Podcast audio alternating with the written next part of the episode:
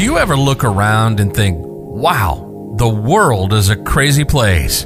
And it just seems to get crazier and crazier. Ease your mind and take a break. This is Fuel for the Soul with John Giftah. We're a hub for inspirational Christian sermons, practical keys for Christian living, and Christian discussions and interviews. You'll be inspired to live the life that you were created for. Your host is a top ranking podcaster, best selling author, world record holder, aerospace engineer, life coach, evangelist, and founder of John Giftah International. Welcome to Fuel for the Soul with John Giftah.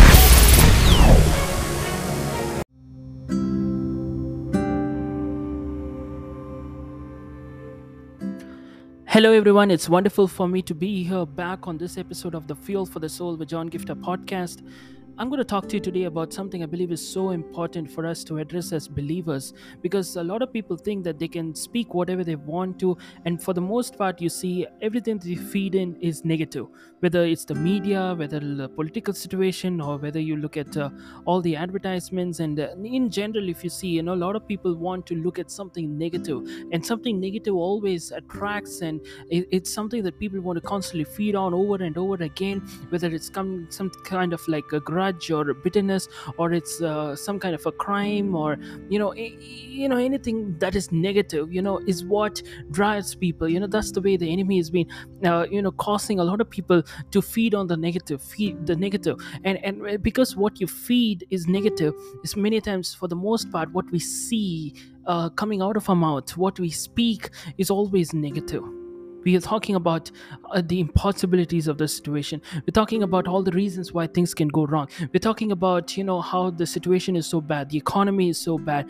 the condition politically is so bad. We're, we're constantly looking at what we see and we're constantly speaking the negative. But i want you to remember that the bible is very clear in saying that life and death are in the power of the tongue you need to understand that your life goes in the direction of your words. If you're constantly speaking negative, you will only see more and more negativity coming into your life. And if you're constantly feeding on more of negativity, that's exactly what you're going to experience becoming a reality in and through your life. But today, I want to challenge each one of you under the sound of my voice that if you want to see a change in what you see on the outside in your life, you need to see a change in what you speak.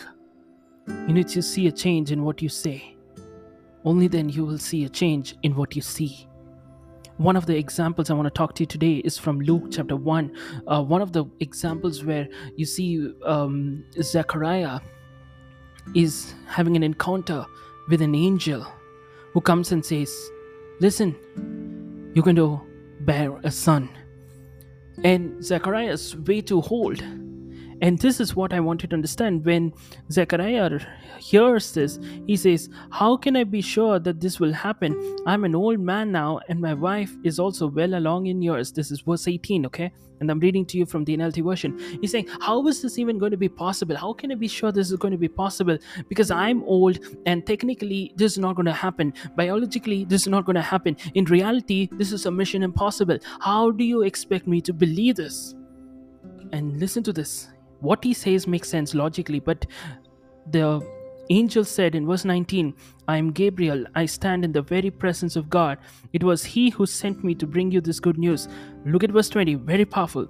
But now, since you did not believe what I said, you will be silent and unable to speak until the child is born. You have to understand something very important here, guys. You know what? Sometimes you have to look at this passage and understand like you know what? This man did not believe in the word that was given to him a divine encounter where god himself was sending out an angel and saying you know what? You're going to bear a child. You know he, and because he did not believe you know the angel had to shut the mouth from speaking negative. Sometimes you have to understand that you know um, some people are constantly speaking negatively and they wonder why their life is never changing for the better. It's because your words determine the direction of your life. And sometimes you and I need to get to moments when it's best that the angel or it's best that the Lord shuts our mouth from speaking negatively. Because here's a classic moment when the angel and the Lord did not want, you know, Zechariah messing up uh, what God was planning to do in and through his life because of his words, because of his unbelief. And so he had to shut his mouth, saying, You know what? You cannot speak negative because you have to understand that, you know what? There is power in the words that you speak. And today I pray that this is going to be a wake up call for you. That you will not mess up what God wants to do in and through your life. That you will not mess up what God wants to, you know, accomplish through your family. You will not mess up what God wants to accomplish through your life's ministry and purpose because of your words. That I pray in the name of Jesus, the same way the the the the, the uh, angel of the Lord is saying, you know what, that Zechariah's mouth will be shut from speaking negatively. He was shut till the moment the baby was born. Sometimes, you know, God has to shut our mouth, you know, in such a way that we won't speak anything negative.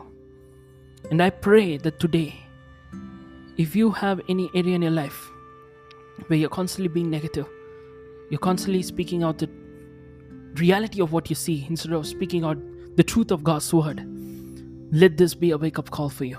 Let this be the moment when you say, you know what, enough is enough. I'm going to choose to trust Lord. I'm going to choose to depend on Him. I'm going to choose to look up to Him. I believe that my God is still working in my life. I believe that God is going to do something awesome. And if I'm not able to say something in alliance with what God is saying, let me just keep Him mouth shut in Jesus' mighty name. God bless you.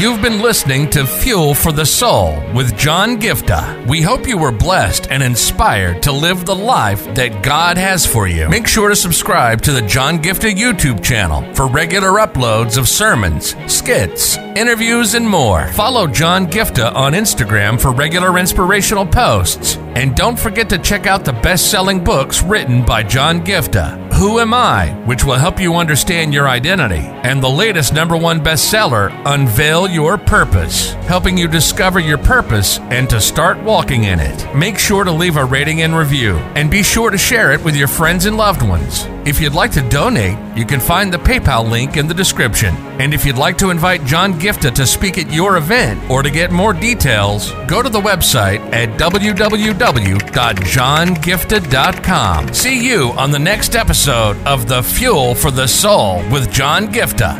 God bless you.